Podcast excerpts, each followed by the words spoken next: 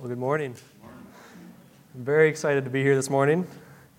Uh, have been preparing for this for quite a few weeks now. Actually, uh, my English class this past quarter, I had the opportunity to discuss my beliefs on a controversial topic. And the topic that I chose was Should Jesus Christ be accepted as God? Along the way, in writing this essay, I asked for, uh, my dad asked me if I would like to make this into a sermon, so I pursued it and I thought it was a great idea. So this morning, what I'll be sharing with you is a version of my essay as I, uh, I talk about should Jesus be considered God. I would like to thank God, first of all, for giving me this opportunity, uh, and those in the assembly here I've talked to for help along the way. So I'd like to start off by, by reading a poem. It says, He was born in an obscure village. He worked in a carpenter shop until he was 30. He then became an itinerant preacher. He never held an office. He never had a family or owned a house. He didn't go to college. He had no credentials but himself. Twenty centuries have come and gone, and today he remains the central figure of the human race. All of the armies that ever marched and all of the parliaments that ever sailed parliaments that ever sat, all the navies that ever sailed, and all the kings that ever reigned have not affected the life of people on this earth as that man has, as that one solitary life. This man had no fame or no fortune, and he was born in a humble, tiny little village. He came to his own, and his own did not receive him. The world despised and rejected this man. He befriended the weak and the helpless and reached out to the hopeless and yet his own people put him to death. No one has had a greater impact on the more people than that one solitary life. And that one solitary life that I want to tell you about this morning is none other than Jesus Christ, Son of God. Now, I want you to all think with me as I go through this. If God came to earth as a man, what would you expect him to be like, and what would you expect him to do while he was on earth? You expect him that he would, you expect him to be full of love. You expect him to be all knowing and all powerful. You expect him to be righteous, holy, full of grace, and so much more. If God came to earth as a man, there would be, have to be some evidence that proves that he is God. First of all, you'd expect him to claim to be God and you would expect him to fulfill prophecies that were directly related to him. You'd expect him to perform extraordinary miracles, such as casting out demons, healing the blind, um, raising the dead, healing a paralyzed man, all of these miraculous things, and even demonstrating authority over nature you'd expect that many, many eyewitnesses would believe that he is God. And if God came to earth as a man, you'd also expect that he would be free of a sin nature. Finally, if God came to earth as a man, you'd expect that he would conquer death itself.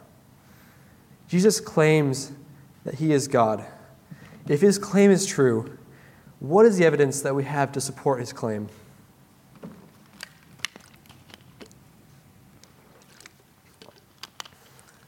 The late uh, C.S. Lewis, who is a well known Christian apologist and University of Oxford graduate, popularized a trilemma about who Jesus was. He was either a lunatic, a liar, or Lord. If his claims to be God were false, then he, and he knew that they were false, then he was a liar. This thinking, however, falls short when you think that a liar would not die for their beliefs if he was really a liar, he would have backed out from his claims. So we see if his claims were false and he knew that they were false, then he was a liar and he died a fool.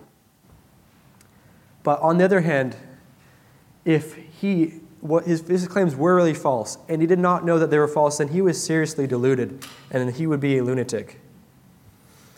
But Josh McDowell, who is a former agnostic, and now is a current Christian apologist and author, wrote that Jesus spoke some of the most profound words ever spoken.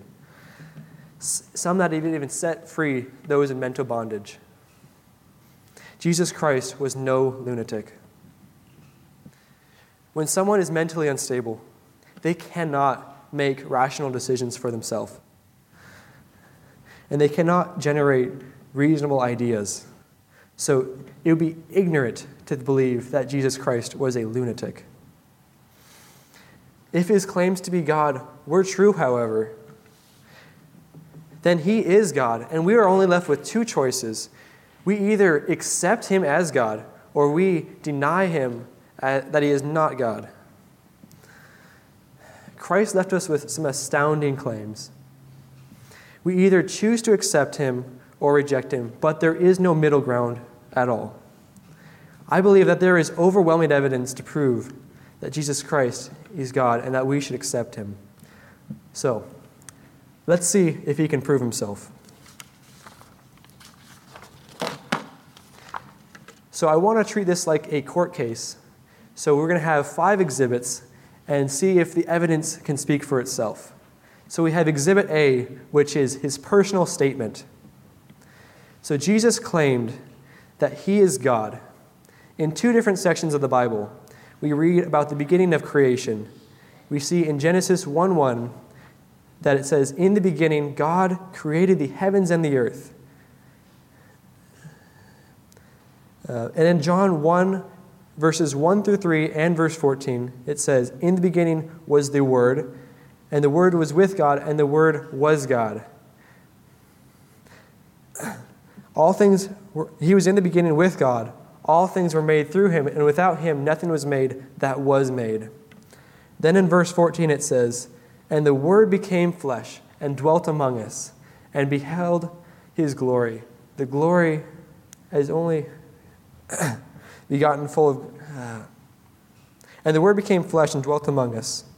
Since God is the creator of the heavens and the earth, it is obvious that he existed before them. John, who was a disciple and eyewitness to everything that Jesus did, John calls him the Word. The easiest way of understanding these verses of uh, John chapter 1, verses 1 through 3, is to substitute the name Jesus for the phrase the Word or He or Him. So let's go through this again one more time. So we see it says, In the beginning was Jesus, and Jesus was with God and Jesus was God. Jesus was in the beginning with God. All things were made through Jesus, and without Jesus, nothing was made that was made. Jesus is God. Jesus also claimed to be eternal, which is it's an attribute that only belongs to God. Jesus claimed to be eternal when he declared in John 8, verse 58, he said, Most assuredly I say to you, before Abraham was, I am. What appears to be improper grammar is actually not.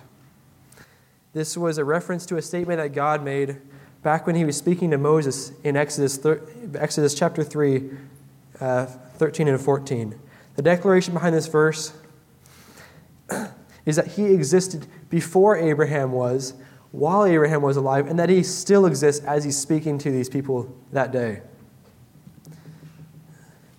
I am is a title which speaks of absolute, timeless self existence, qualities which can only be true of God.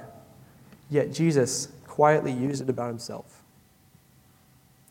When someone says that they are God, they better be able to prove that they can back up, they better be able to back, they better be able to back up their statement. There is abundant evidence to verify his claim. We see later in John 14, 6, it says, I am the way, the truth, and the life. No one comes to me. No one comes to the Father except through me. Through this, we come to understand that Jesus claimed to be more than just another religious leader, such as Muhammad or Confucius or Buddha. He was much different. He clearly states that he is the way to God, that he holds all truth within himself, and that he is the giver of all life. No other religious leader would dare to make such claims as Jesus did. Anyone who claims to be God should have the credentials to prove that he is God. So now we move on to Exhibit B. We take a look at his prophecy that he fulfilled. And I want you to all think about this. How difficult is it for even the weatherman to predict the forecast for the week? You think it might be sunny, but and then it turns out to be rainy. So no one can predict, even the weatherman cannot predict with all of his instruments and tools. He cannot predict 100% exactly what will happen. With all of this equipment, you know, throughout the Bible there are 353 prophecies which which Jesus of a, of a Savior who was to come, which Jesus personally fulfilled. For a normal man to even attempt to fulfill just a few of these would be impossible. However, say that a man were just to fulfill eight of these prophecies. Mathematics professor Peter W. Stoner set out to see if this would even be reasonable. He says that suppose we took an atheistic professor, blindfolded him, and covered him, uh, covered the state of Texas two feet deep in silver dollars. So you see these planes. Imagine that as far as the eye can see, silver dollars everywhere. And he says that the odds of one person fulfilling just eight of these prophecies is the same as if you put a check on all those silver dollars on one of those silver dollars and this man finds it on his first try. The odds are 1 times 10 to the power of 28, a number that's staggering. But Jesus fulfilled them all and will fulfill them all. The evidence speaks for itself. Jesus is God. And now we move on to Exhibit C his miracles that he performed. Who in all of history has had authority over death? Who in all of history has had authority over sickness and disease, over demons and nature? God is the only one in the Old Testament who has proven himself to have authority over all of these things. When John the Baptist sent messengers to Jesus to see if he is the Messiah, Jesus proclaimed, The blind, no, the blind see and the lame walk, the lepers are cleansed, and the deaf hear. The dead are raised up, and the poor have the gospel preached to them. Jesus performed many marvelous miracles while he was on earth. In many of the places he went, he performed miracles to people to authenticate to them that he is God, so that they would believe in him and follow him. For example, we see that Jesus restored the sight of two blind men in Matthew 9 27 through 30.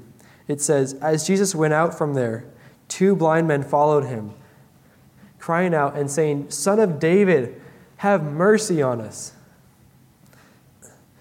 And when they had gone indoors, the blind men came to him, and he asked them, Do you believe that I am able to do this? Yes, Lord, they replied. Then he touched their eyes and said, According to your faith, let it be to you and their sight was restored. Many people say that seeing is believing, but when it comes to this, the matter really is that believing is seeing. What eye doctor do you know of who you could go to and he would heal a blind man? Or how many of you could go to the hospital right now to the sickest patient and heal them? Clearly, Jesus is God. Another miracle which proves that Jesus is God is found in Matthew chapter 9, verses 2 through 8. We see that Jesus had authority over, the, over paralysis and sin.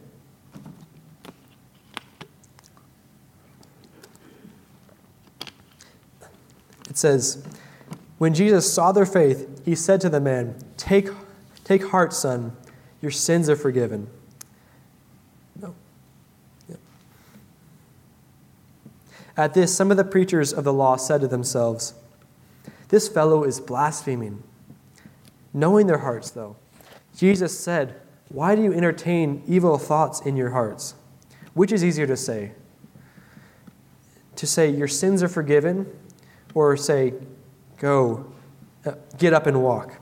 But I want you to know that the Son of Man has authority to, on earth to forgive sins. So he said to the paralyzed man, Get up, take your mat, and go home. Then the man got up and went home. That when the crowd saw this, they were filled with awe, and they praised God who had given such authority to man. Anyone who anyone could have said to this man, Your sins are forgiven. But he would still be stuck in their sins. It is a fact that this man rose up and walked among countless witnesses in the crowds that proves that not only Jesus has authority to heal the paralysis of this man, but that he has the authority to forgive his sins and our sins. The same God who commands the paralyzed man to walk is the same God who can forgive us of our sins. Wow. Nothing is too great, nothing is too difficult for God to do. This is what the Lord God says in Jeremiah 32 27. I am the Lord, the God of all mankind. Is anything too hard for me? This man who claimed to be God not only healed a paralyzed man, but forgave him of his sins. Jesus once again unmistakably proves that he is God. A third example that we see is that Jesus raised a dead man to life in John, in the book of John. When the people told Jesus that his dear friend Lazarus had died a few days ago, he went to the graveside and he cried out with a loud voice, Lazarus, come forth. And he who had died came bound hand and foot with grave clothes, and his face was wrapped with a cloth. This man who claimed to be God raised a dead man to life. The man who has authority over death in the same manner God has himself. This man, Jesus Christ, is indisputably God. So, so far, we have seen three instances where Jesus has authenticated himself to be God by performing various miracles.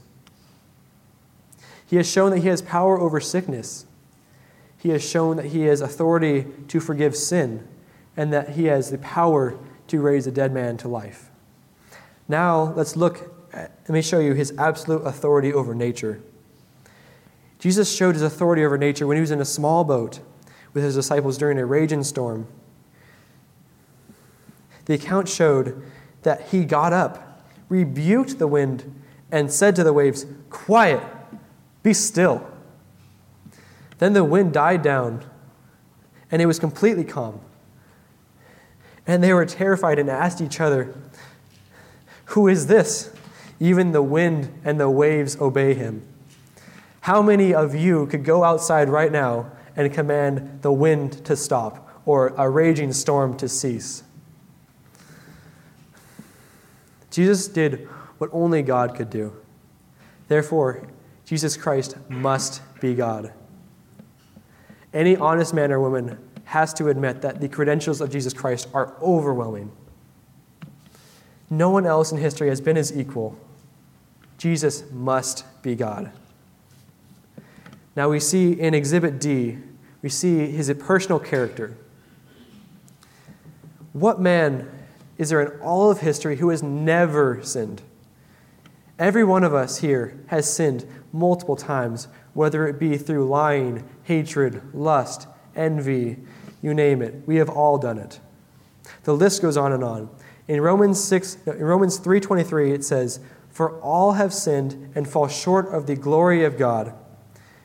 We are all sinners and we cannot compare to God's perfection. See, God cannot sin nor will have any part of it. God has a sinless nature. Who else can be sinless but God Himself?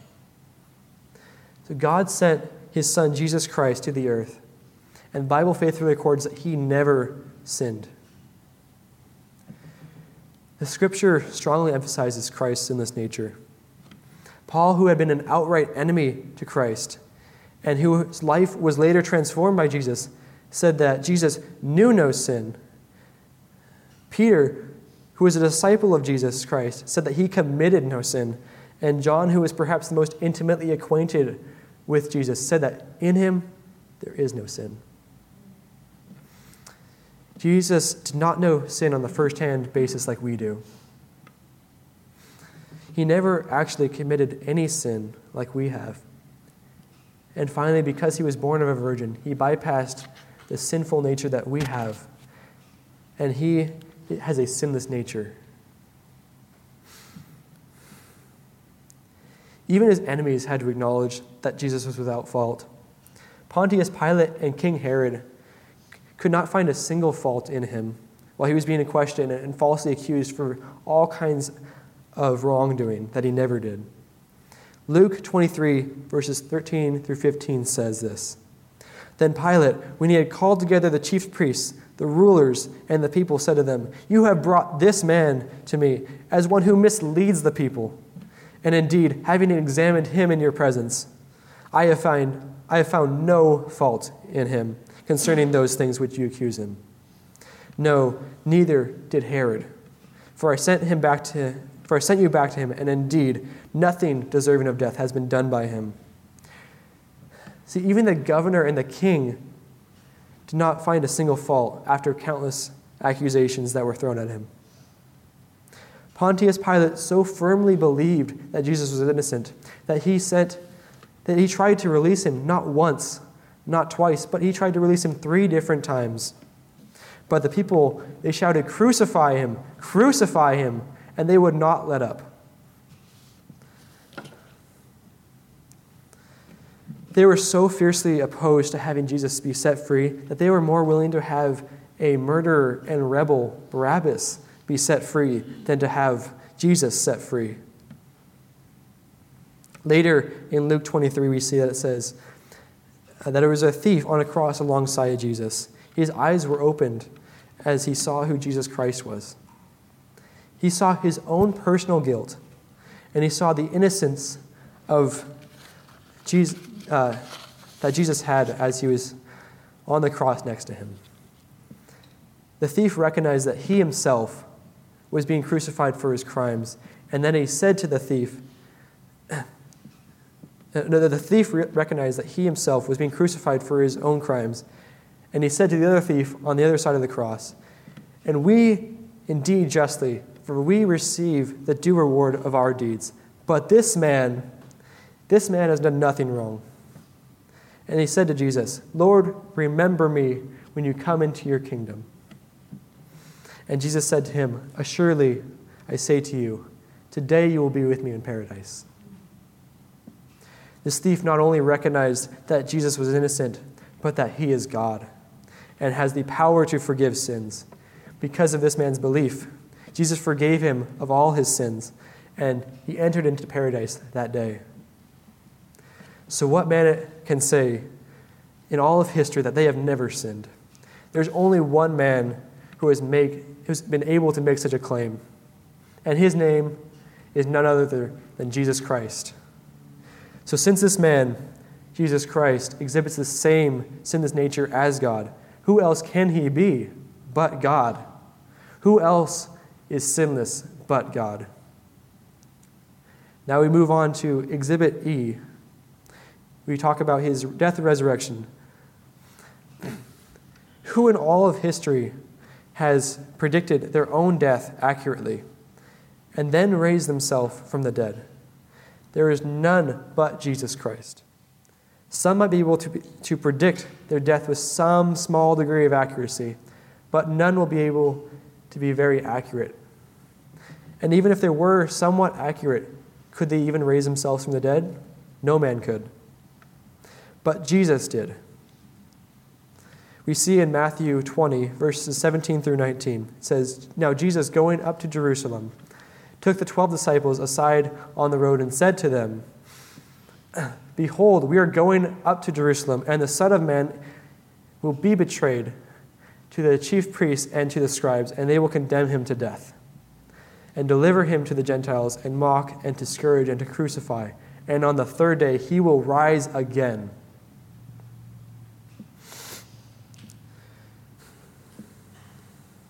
We see in the, in the chapters detailing the crucifixion and resurrection that Jesus fulfilled his prediction down to the last detail.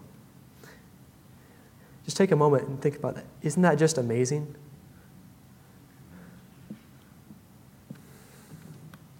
We see through reading the Gospels that all of these were fulfilled just as he said they would. Just take a. if you knew someone that could predict their own death and resurrection, and it was fulfilled to the last detail, who would you say that they are? Many people say that they simply do not believe that the resurrection is true because they say, I wasn't there. I didn't see it happen, so I'm not going to believe it. Many people have this idea that they want concrete evidence before believing in something so out there, as they say. It seems so impossible to them. The people in that day were so skeptical, just as the people are today, that a resurrection can occur.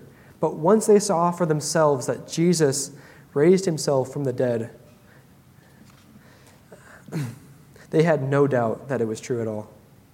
They had no doubt. These people are just like people today who are very skeptical like, that something like this could happen. Well, I want you to know for all the doubters, the Bible has abundant evidence to prove that Jesus died on the cross, was buried, and rose on the third day. In fact, the evidences are so overwhelming that it would be illogical to deny them. The evidence of eyewitness testimony alone is overwhelming we see that Paul writes to the city of Corinth, and he provides evidences to prove that Jesus rose from the dead. In 1 Corinthians 15, verses 3 through 8, it says, For I delivered to you first of all that which I also received, that Christ died for our sins, according to the Scriptures, and that he was buried, and that he rose again, and the third day, rose again the third day according to the Scriptures, and that he was seen by Cephas, then by the twelve and that he was seen by over 500 brethren at once, of whom the greater part remain to, this, to the present, but some have fallen asleep. After that, he was seen by James, and then by the apostles. Then, last of all, he was seen by me also, as one being born out of due time. For Jesus to have been seen by this many people after he was clearly killed, through his crucifixion is staggering. The fact that he was seen by a crowd of over 500 people at once leaves no room to think these eyewitness accounts, accounts are all fabricated. The people of Corinth could go and ask the, most of these people, since they were still alive at the time of this writing, to see if this was in, in fact true. Paul certainly would not put himself in a situation like this and give all these eyewitnesses unless he knew for certain that this resurrection was indeed truth. Furthermore, there have been people all throughout history, and even to this day, who have been willing to give up their lives in defense for Christ's resurrection. Why would so many people give up their lives in defense for Christ's resurrection if it wasn't true?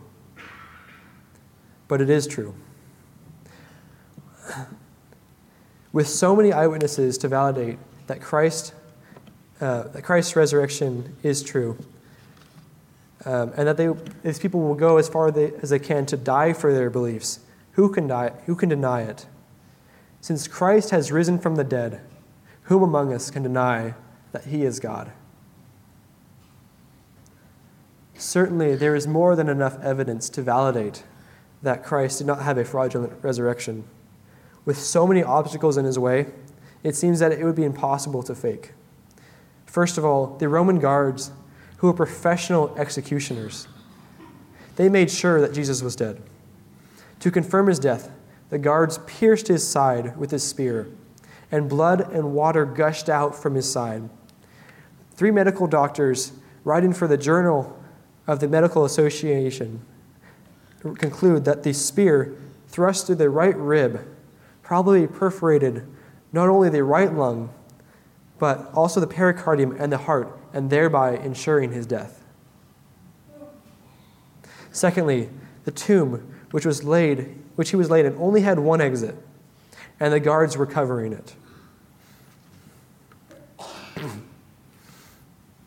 The tomb weighed thousands of pounds.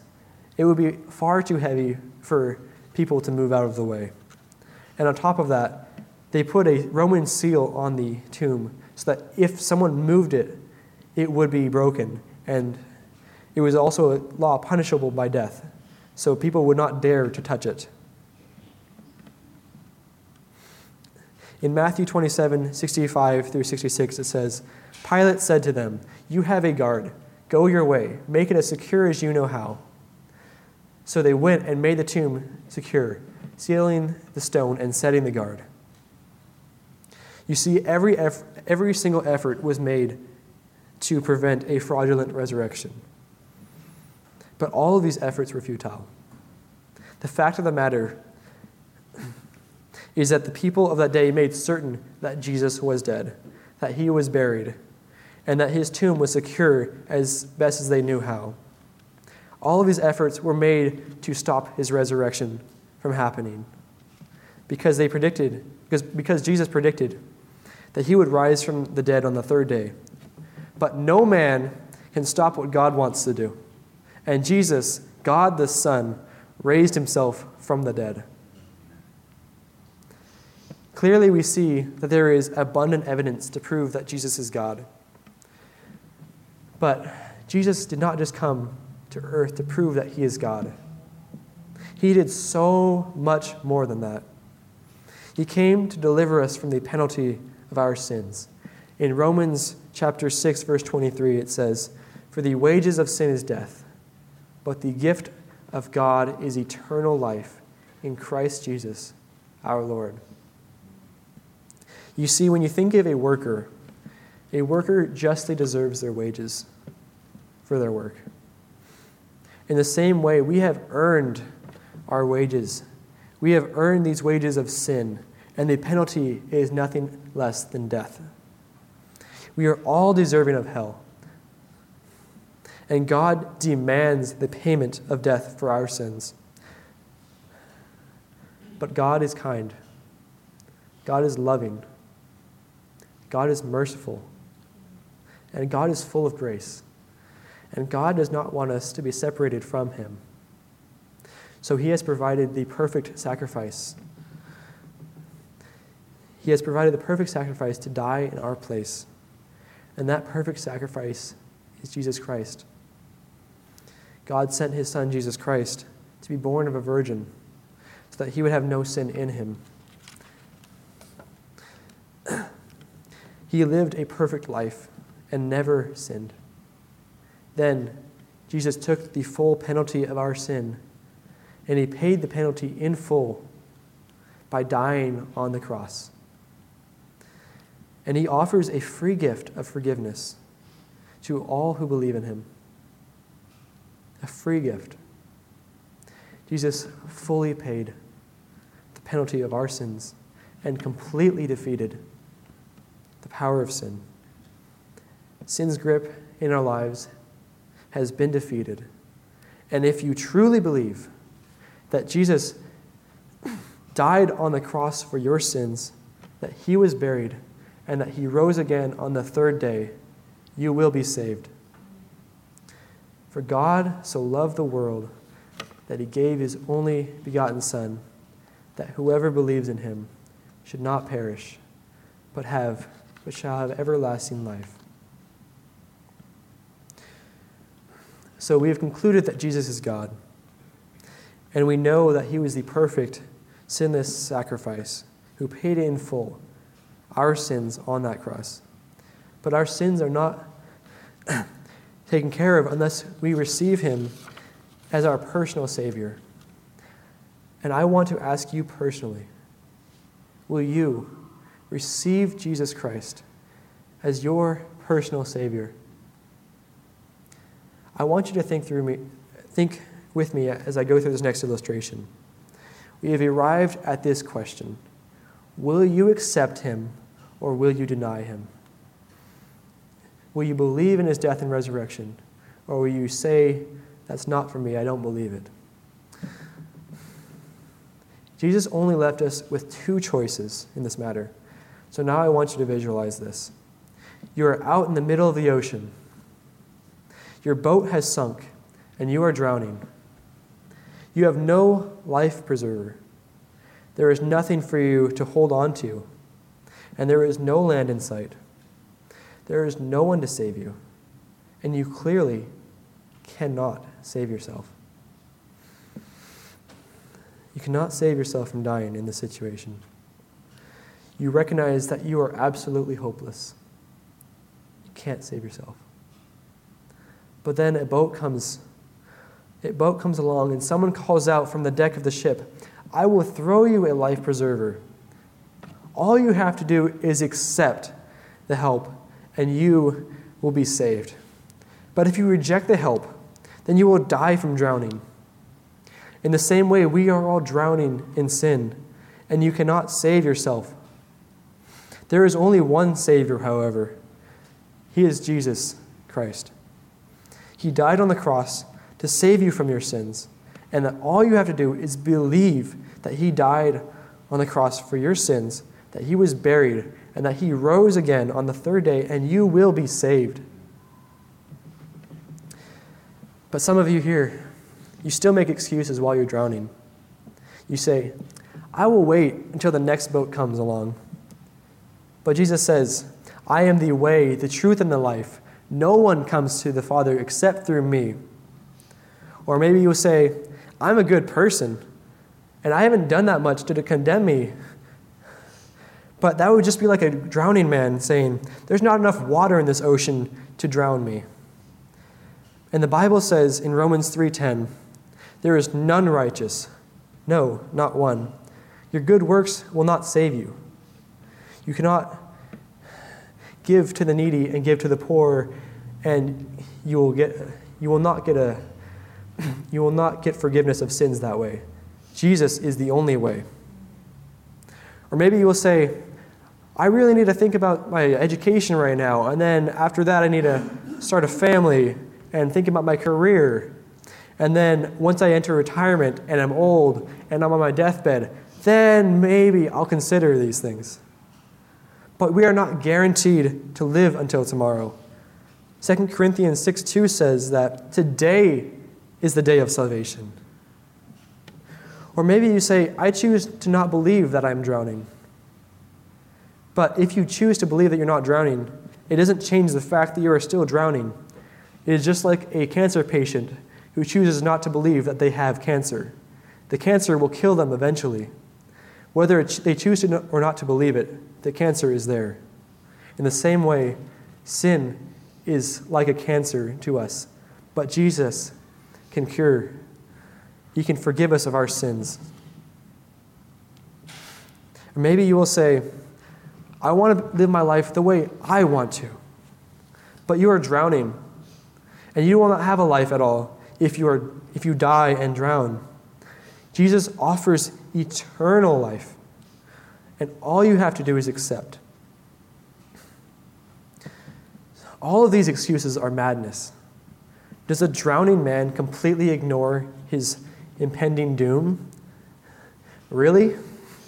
How can you seriously even say these things among yourselves? You will drown and die in your sins unless you believe. But know this that if you confess with your mouth the Lord Jesus and believe in your heart that God has raised him from the dead, you will be saved. What will you do with that one solitary life. Let's pray. Lord, thank you for this, this word that you've given us this morning. I pray that these people would take to heart what you have to say through me. I pray that today people would realize that today is the day of salvation, not waiting until tomorrow, not waiting until they are older. Today is the day of salvation I pray that people would leave with changed, changed hearts, Lord, open hearts, that they would all accept your word and accept, accept you as God and believe that you died on the cross, was, were buried, and that you rose again on the third day, that they would believe in your gospel. I pray these things in your name, Lord. Amen.